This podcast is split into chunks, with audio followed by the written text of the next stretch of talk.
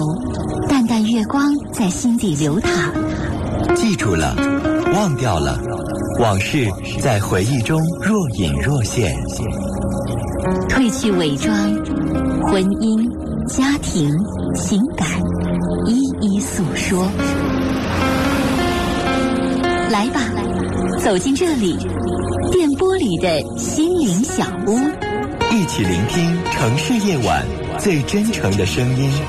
陈峰与你相约，为你情感解惑，给你情感答案。陈峰主播，心事了无痕。心事了无痕。心事了无痕。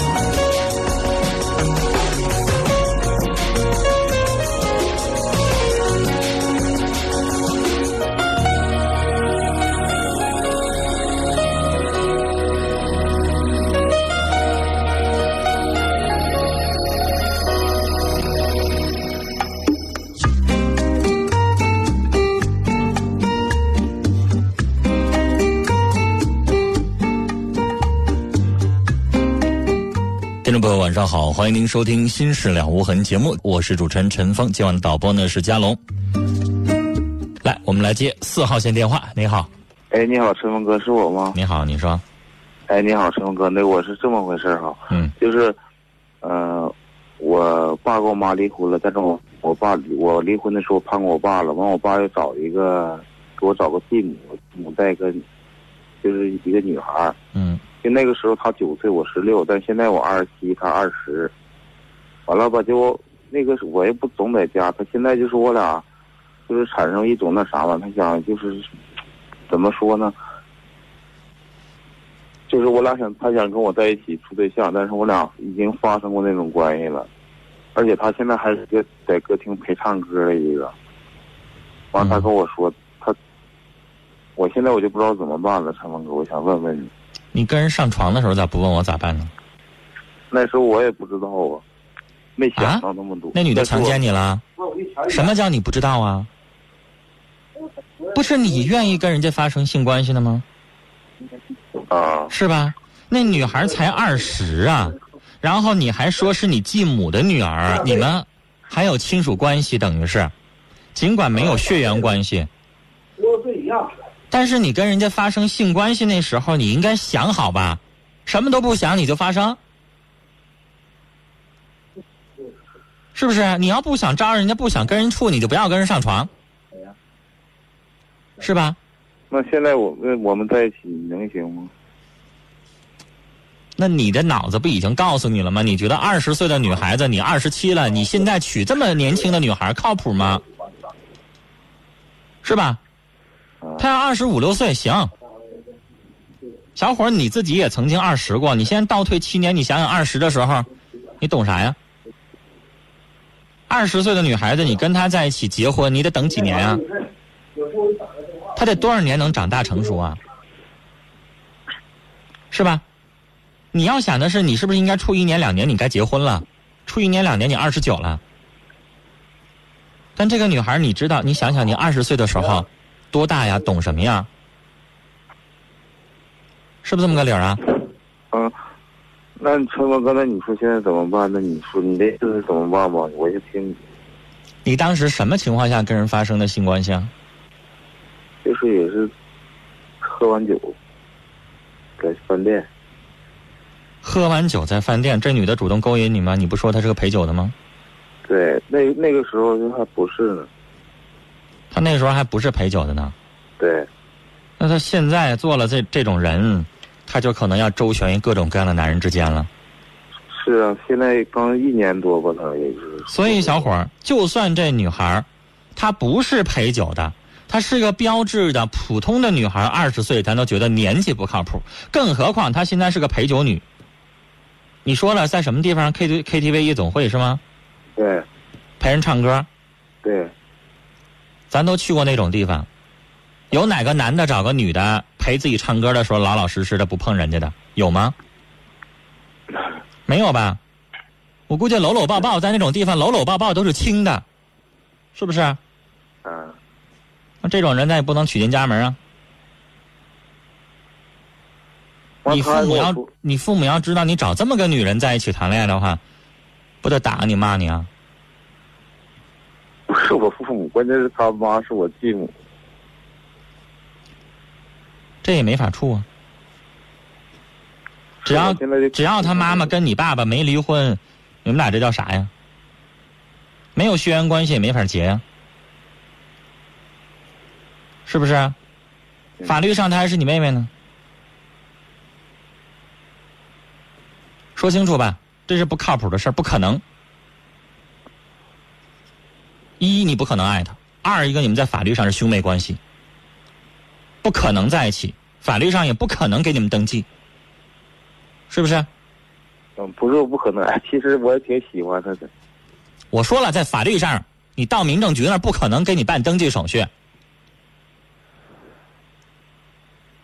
他妈妈要跟你跟跟你父亲，如果是办了登记的话，户口本在一块儿呢。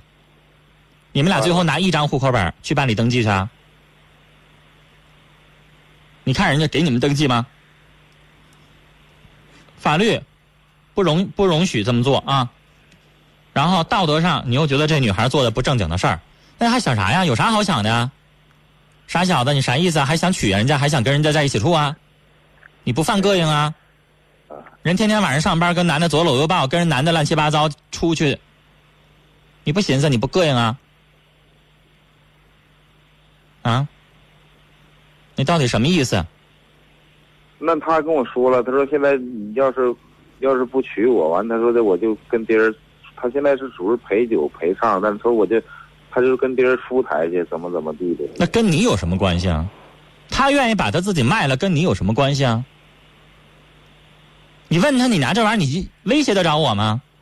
就你现在跟过谁，上没上过床，走没走过台，谁敢说呀？你跟我那么容易的就发生性关系了，就那么容易的就就就就就发生了，你跟别人不会吗？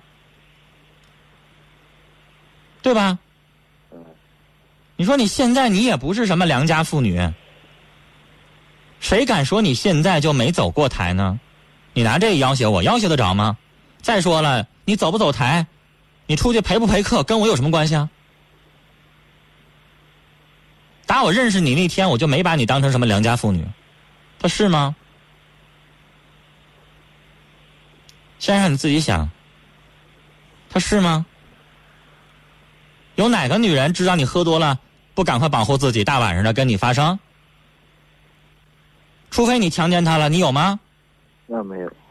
不还是她自己你情我愿的事儿吗？对不对？对。所以这个话撕破脸皮了之后说有啥意思啊？他没陪客，他是什么好人吗？他他是那种什么黄花大闺女吗？不是吧？是处女吗？不是吧？他什么都不是。你自己想吧。嗯。就算他现在跟你说啊，只要你肯娶我，我就不做这行了，你是不是都不相信啊？你是不是心里边都不安分啊？你觉得？是。不敢说呀，认识那么多人了，而且先生你也知道你们的地方不大，是吧？也也挺大的。上智。你看，我不想点出你那什么地方。那上智总共有多少人呢？总共不大的地方，是不是差不多的人都认识啊？我为啥点出了这个？你要像七八百万人的话，那不可能都认识他。那你们那地方不大，啥叫不大的意思？总共有几家 K T V 夜总会啊？夜总会那边养几号小姐啊？谁不知道啊？这小姐以为她不干了之后，啊，你们那地方的人就不认识她了吗？用我说这么直白吗？你才明白我啥意思吗？你要像七八百万人，他今年在这个 K T V 当过小姐，明天他不干了，可能别人不知道。在你们那个地方总共多少人啊？几十万呢？谁不认识他呀？你想想，这话说到这么白上了，我说的这么直白，你才明白吗？还用我说什么呀？你不希望哪天你领着你媳妇儿在街上逛街，然后旁边有个女的说：“哟，认出来他吧。”到时候你是揍他一拳呢，还是你怎么办呢？行了，这话我就说到这儿得了，越往下说越恶心啊！这样的女人白给也不要，而且根本就不是女人啊！为什么说不是女人？她是你法律上的妹妹，走到哪儿都是你妹妹，除非你继母跟你父亲离婚，你还在这谈什么呀？有什么好谈的？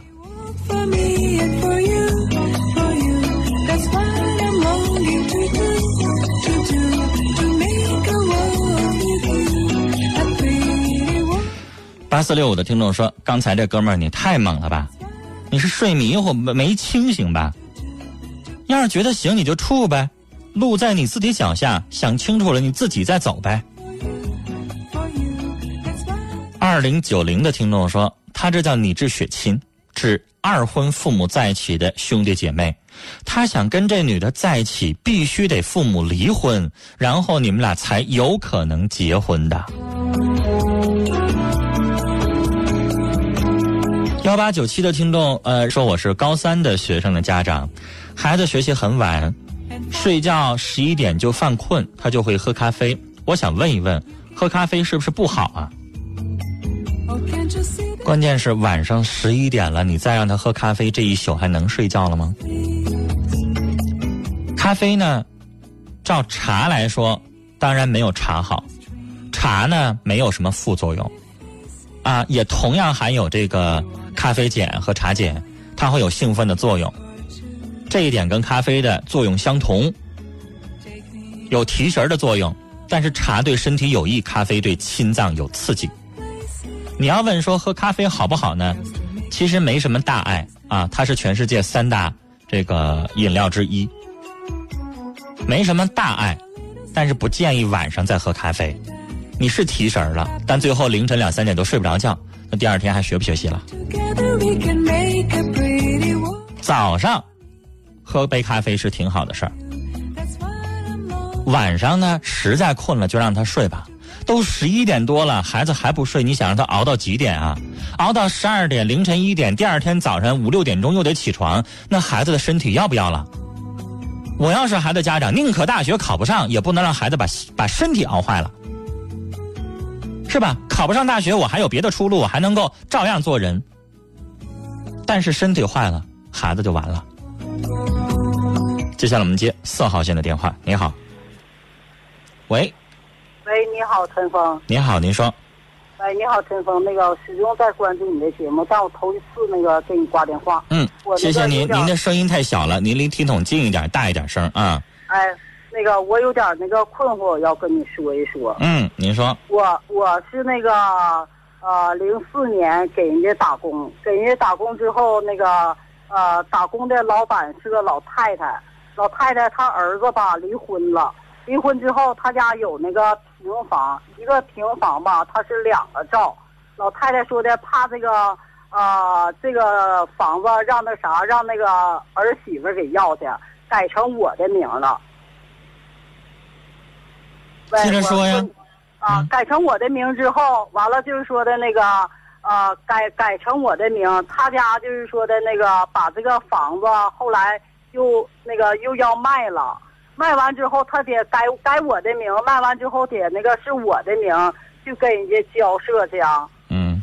后来完了，他家这个儿子今他家儿子今天法院就是上那个我上那个我打工这个地方来了，说的那个他家儿子也来了，他家儿子没进屋，呃，进来一个男的，他拿个档案袋，他说的那个我是法院的，他说的那个就是说他儿子这个。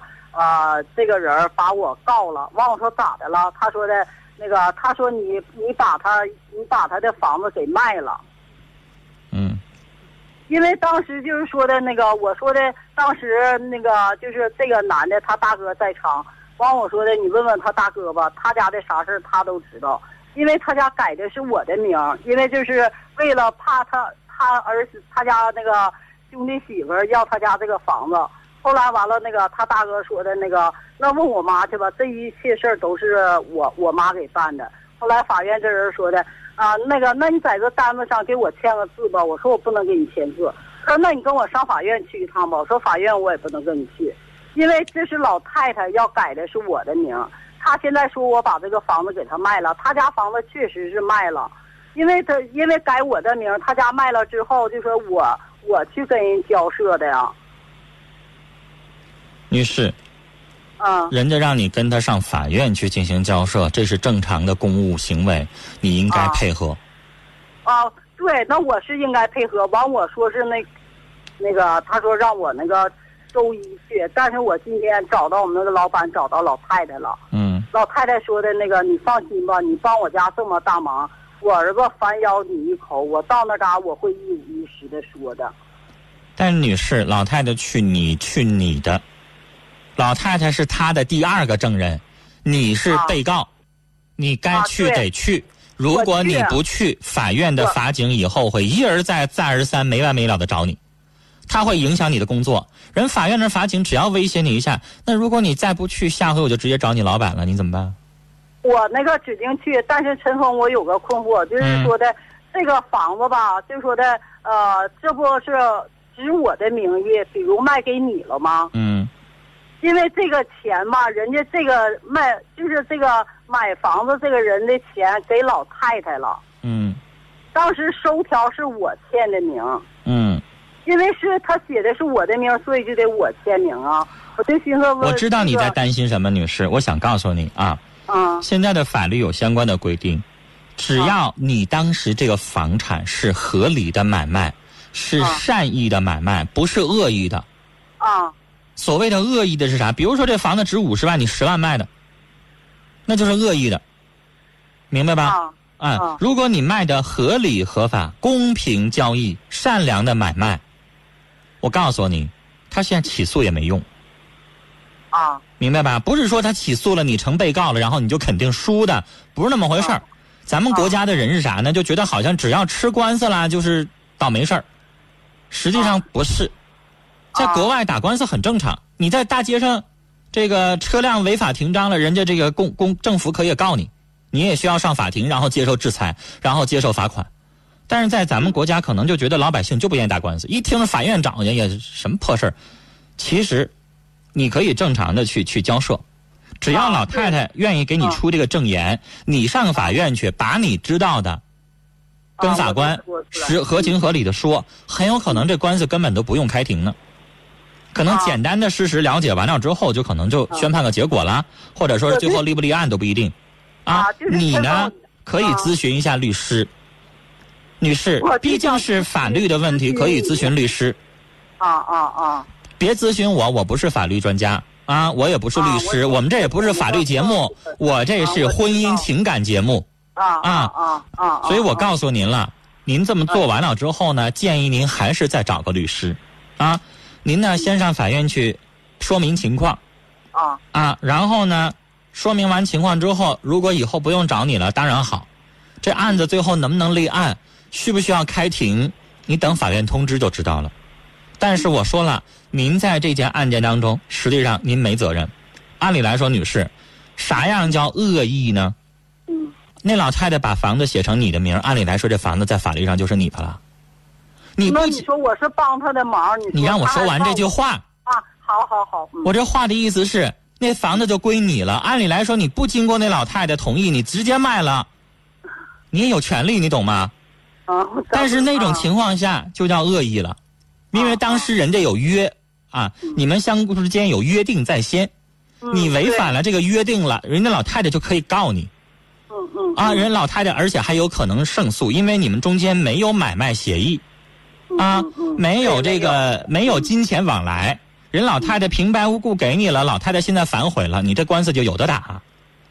啊，你打起来你可以说那老太太赠与我的，那人老太太现在说不愿意了，这个就去法庭上就可以辩论了。但是你现在这个情况没什么可辩论的，事实存在，老太太也同意，你也同意。但是呢，有些事情有的时候会有变化，啊，这样的事儿以后最好咱不要同意，嗯，明白吗？在谁天上掉馅饼，说我把我房子写你名上，女士要我我不会同意的，这里边容易有有罗烂。我问你，假如说女士，这老太太要不承认呢？假如说星期一这老太太就反悔了，上法院，房子她是卖了，但是钱没给我呀，嗯，你咋办？嗯嗯嗯，你说你有证据吗？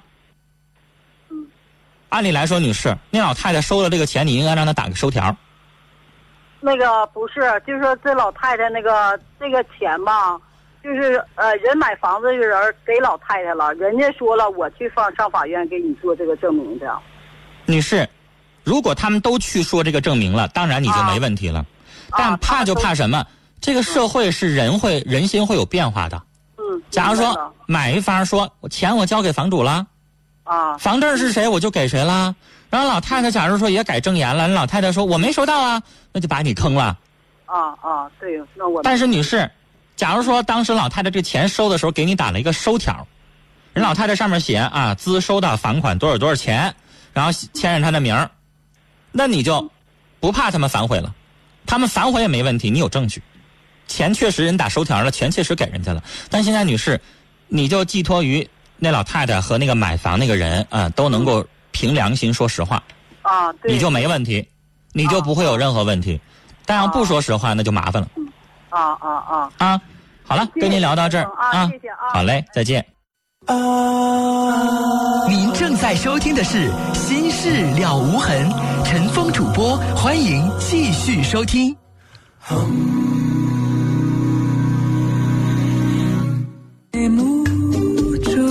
好，听众朋友，这里是《心事了无痕》节目，欢迎您继续收听，我是主持人陈峰。来，接下来我们接三号线的电话。您好，呃，您好，是我吗？是您，您说。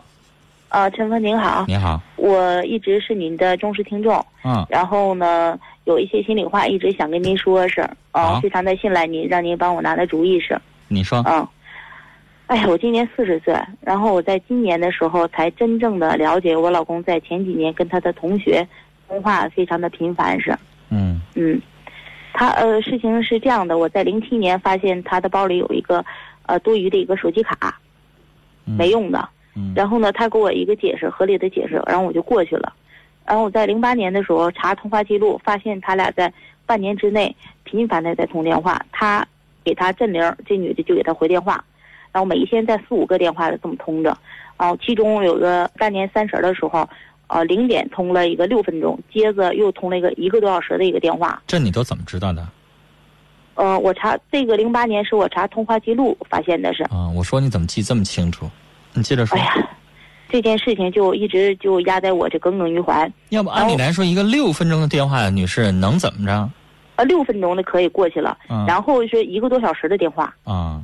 然后每一天都在保持四五个电话的那个那个频率是，嗯，而且都不是我老公给他打，是他给我老公打。这人有钱吗？为什么都是他主动打呢？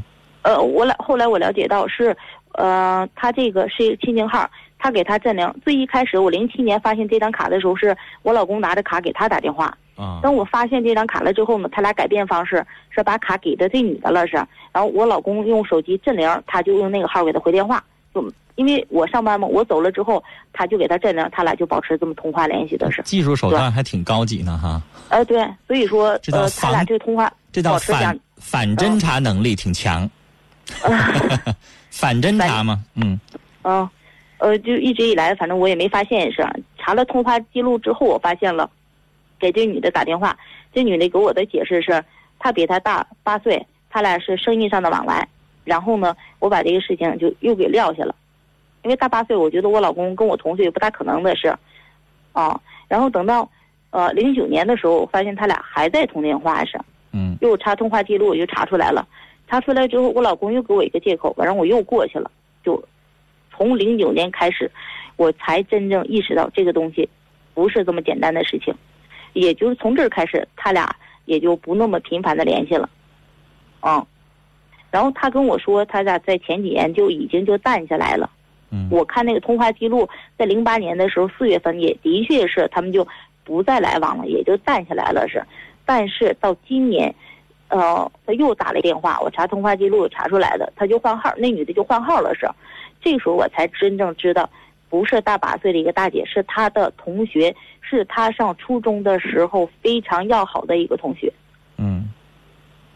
呃，我现在。就可能人家两个人谈过恋爱的，现在有、呃、没谈过，那初中同学就朦朦胧胧的，嗯、没有恋爱，但是就比较互相比较欣赏，就当时就挺喜欢可能。呃，对，嗯、然后他们同通过就是那个呃同呃同学聚会，嗯，然后开始联系上的是，嗯嗯嗯嗯，哎呀，这这几年让给我弄的，一直我就因为从零九年开始我就怀疑了嘛，是，就总在追究，总在想。他们通电话一天四五个电话在通着，都唠些什么事，然后就一个小时四十分钟就那么长聊，哎呀，每天都在困惑着我。那个女人是本市的吗？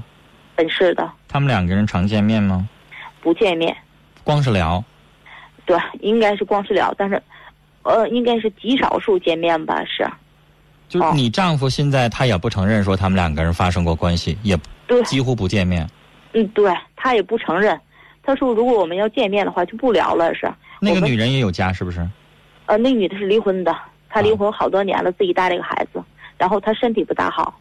嗯，对，她我她在零两个人精神上的那种柏拉图式的那种东西比较多，可能是吧。她在零七年的时候住院过一次，在丹东住院，我老公特意跟他的朋友呃到丹东去看着她，但是她这这件事她是藏着那个那个背着我去的，是。然后呢、哦、没有了。嗯、呃，我老公这个人呢，他是不论是对我是对孩子是对我们的两家的父母都是特别的好，尤其他对我这边也是呃呃非常的呵护，然后那个一直以来就我有什么要求啊都是竭尽全力的满足的，是呃不论是大事小事都是由着我，他对我特别的好，就在没有我要是不知道这个事情的时候，我一直认为我是一个非常幸福的一个人，是。而且真真正正的就是说呃呃，找到了一个我喜欢的人，然后也是一个我爱的人，我觉得挺挺挺挺挺满足的，是。没想到会有这个生命当中会有这个插曲，然后我现在已经就崩溃了，是。还有吗，女士？你有什么心里话你都说出来。我现在的我，每天睁开眼睛我就在想，他们俩打电话在打些什么，然后当时的时候我是一个什么样的状况，我跟我老公什么样的什么样的状况，每一天我都在生活在回忆当中。我现在沟通起来都有点费劲，我现在记忆力非常的不好，就是坐坐车咵就坐过站了，今天又坐过站了，是。嗯，我想起这个事情我就控制不住，然后我就他现在不在家，打电话我就骂他，我就骂他，用极尽极尽什么肮脏的语言，我就骂那女的还是骂你丈夫？呃，那个女的现在我给她打电话的时候呢，没有去跟她那个歇斯底里，然后我跟她聊，然后我就跟她呃套一些话，然后了解一下她俩到底是一个什么样的状况，是。她就跟我说最近怎么怎么着，已经不联系了，是。呃，当初呢也只是一个一个电话聊，是啊。然后那个、那你骂的是你丈夫？哦，对，他的电话已经换了换了。我现在想骂那个女的，现在已经骂不着了，现在只能呃打电话骂我老公了，是。天天在家里骂。啊，对，今天还在不断的给他打电话骂他。你妈啊？怎么打电话？你丈夫不回家了？呃，他现在没在家，他在外地。最近这两年他都在外地，是。你丈你骂你丈夫一次通电话多长时间？嗯、呃呃，有的时候晚上打电话骂他，嗯、呃，一个小时。骂一个小时，他不挂电话，一直这么听着。啊，对，哦。还有吗？他对我应该是也是。就是你你骂的时候，你丈夫就听着是吗？他也不还嘴。啊，对，也不吱声，然后就说你骂够了没？说你现在就是心理疾病，让我去看心理医生。他说没有的事情你也强加到我的头上，什么都没有。我说什么都没有，只是小的时候那种感情，嗯。只是聊一聊，呃，他他有病吧？那女的有病是，嗯，他觉得可能就是一种同情，然后，嗯，反正是应该说最近两年两三年他们是，哦、呃，不是那种很频繁的那个联系了，就是可能打个电话问候一下，这个倒有是，他们很频繁的联系的话，我老公说也就是半年左右是，然后他就慢慢就淡下来了是。你打电话、哦、晚上打电话骂你丈夫，一骂骂一小时，这种情况已经多长时间了？嗯、呃，我在零九年开始的时候就骂他。零九年到现在两年了，你一直这么骂呢？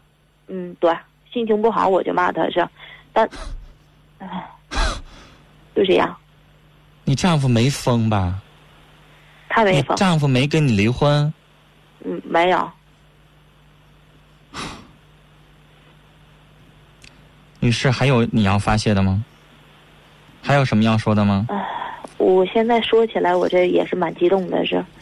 现在我就觉得可能是我现在已经进入到一种病态了，是是睁开眼睛我就这样。女士，我告诉你，你现在是一个非常典型的啊，家庭受到了伤害，感情受到了刺激，导致你现在的抑郁症。哦，的确是我现在。而且我告诉你，女士，你非常非常典型啊。嗯，我告诉你，我有一堆心理医生的好朋友，他们会抢着做你这案例，你信吗？哎呀，那非常好，真的，我现在也是非常好，但收费是正常收啊。嗯、我为什么说非常典型呢？他比如说，谁要考博士，心理学博士要写个心理学毕业论文啊，就你这案例是最典型的了，嗯、最好写报告了。是吗？女士啊，嗯，你骂了你丈夫整整两年啊，从零九年到现在啊。一骂骂一小时啊，女士，我要从两年的时间，我天天晚上给你打电话，一骂骂一小时，女士，你早疯了吧？啊，倒不是说，倒不是说天天的，我不用，是不天天，一个礼拜一次也不行吧？就我心情不好的时候，我就有我就要打电话，我就要发泄的时候。那我问你，一个月是不是起码有好几次啊？嗯，也倒不是。那你平均上来能不能差不多一个礼拜一次？嗯，没有，没有，没有。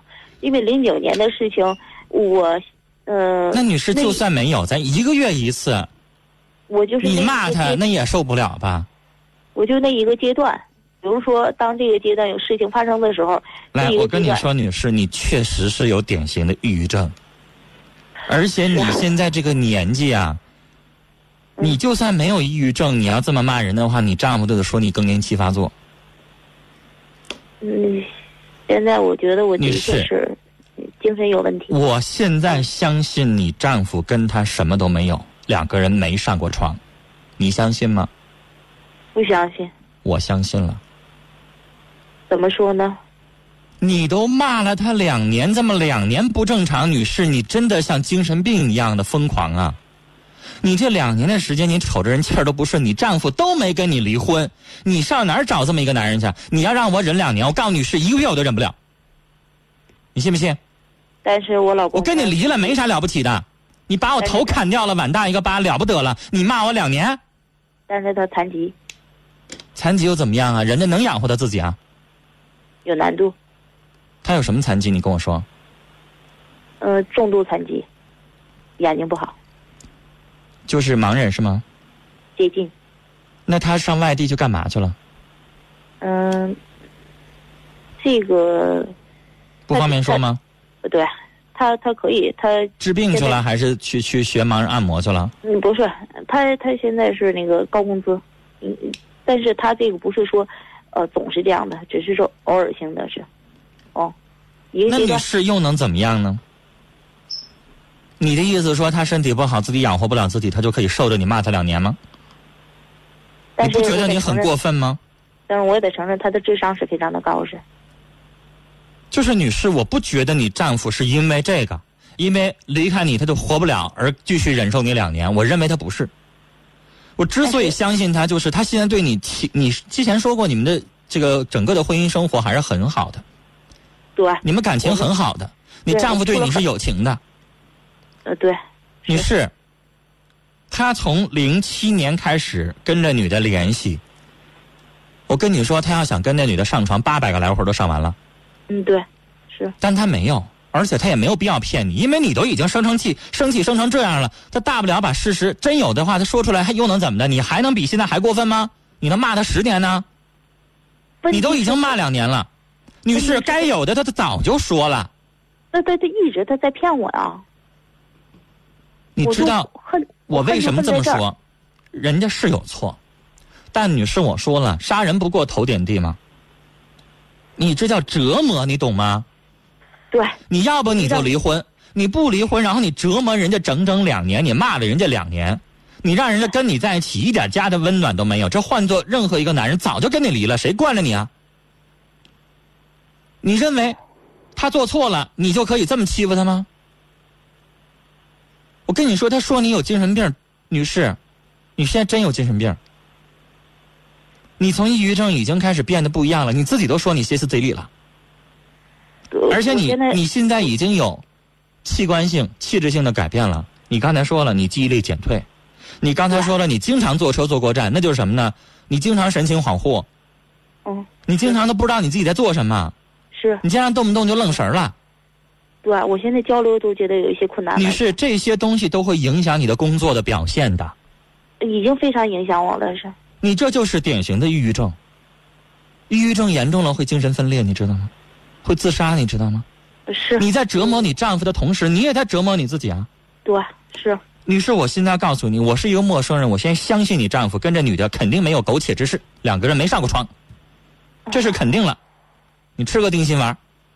但是我也承认，你丈夫确实是跟这女的，两个人聊了很多很多的东西。你嫉妒的是这个，你你成天你在想的是他们俩聊啥呀？跟我咋没那么多话聊呢？怎么跟那女人聊那么多呢？你嫉妒的是这个，女士，你这是由爱生恨。嗯，你爱她。爱到极致了，然后你就恨他。你说啊，你眼睛你就看不到了，我照顾你，你怎么还背叛我呢？你想的是这个。嗯，对。但女士，你要想啊，我以前也在节目当中说过，如果你不是第一次听我节目的话，我经常听。我想跟你说过，人到中年的时候，中年危机，这是几乎家家都会发生的事儿。再高尚的人，女士，他也会有这样的弱点。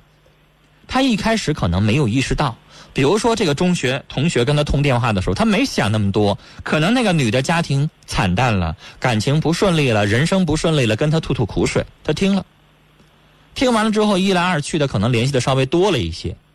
嗯，有没有这种情况？我也有。嗯，女士，我也有很多同学，而且很多同学已经都不怎么联系了，知道我是做这行的，我先是干啥？情感垃圾桶吗？嗯嗯。谁有一些乱七八破？我告诉你，包括我父母长辈，家里边有闹心事儿，都给我打电话，都问我。嗯。聊聊聊聊聊聊，可能这半年我们俩聊的就多一些。有没有这种情况？我得承认，女士，我可能也有。嗯。不是可能，我也有，我就是有。嗯。嗯。那要是让另一半发现了，他也会嫉妒，他可能也会怀疑的，像你一样。但是，女士，怀疑归怀疑，生气归生气，你不能折磨人两年。而且你现在有点太过分了。这个过分是你太把这件事情当回事儿了，这件事情导致的结果是你们俩两败俱伤。你认为你光折磨他了吗？你没有受牵连吗？女士，你丈夫现在没疯，他没抑郁，你抑郁了。你现在影响工作了，你现在整个精神状态已经恍惚了，不对劲儿了。他没有啊。最后你俩谁受的伤害更大呀？你呀。但是是谁折磨的？不是他折磨的，是你。这件事情完全可以过去的，可以掀开这一篇的。赵本山说了，可以换个下题，换一个话题的，继续过的，你没有，是是你继续在追究的，你的心眼让人说比比那个针鼻还小，比针眼还小，女士，你把这件事情小题大做，无限放开的。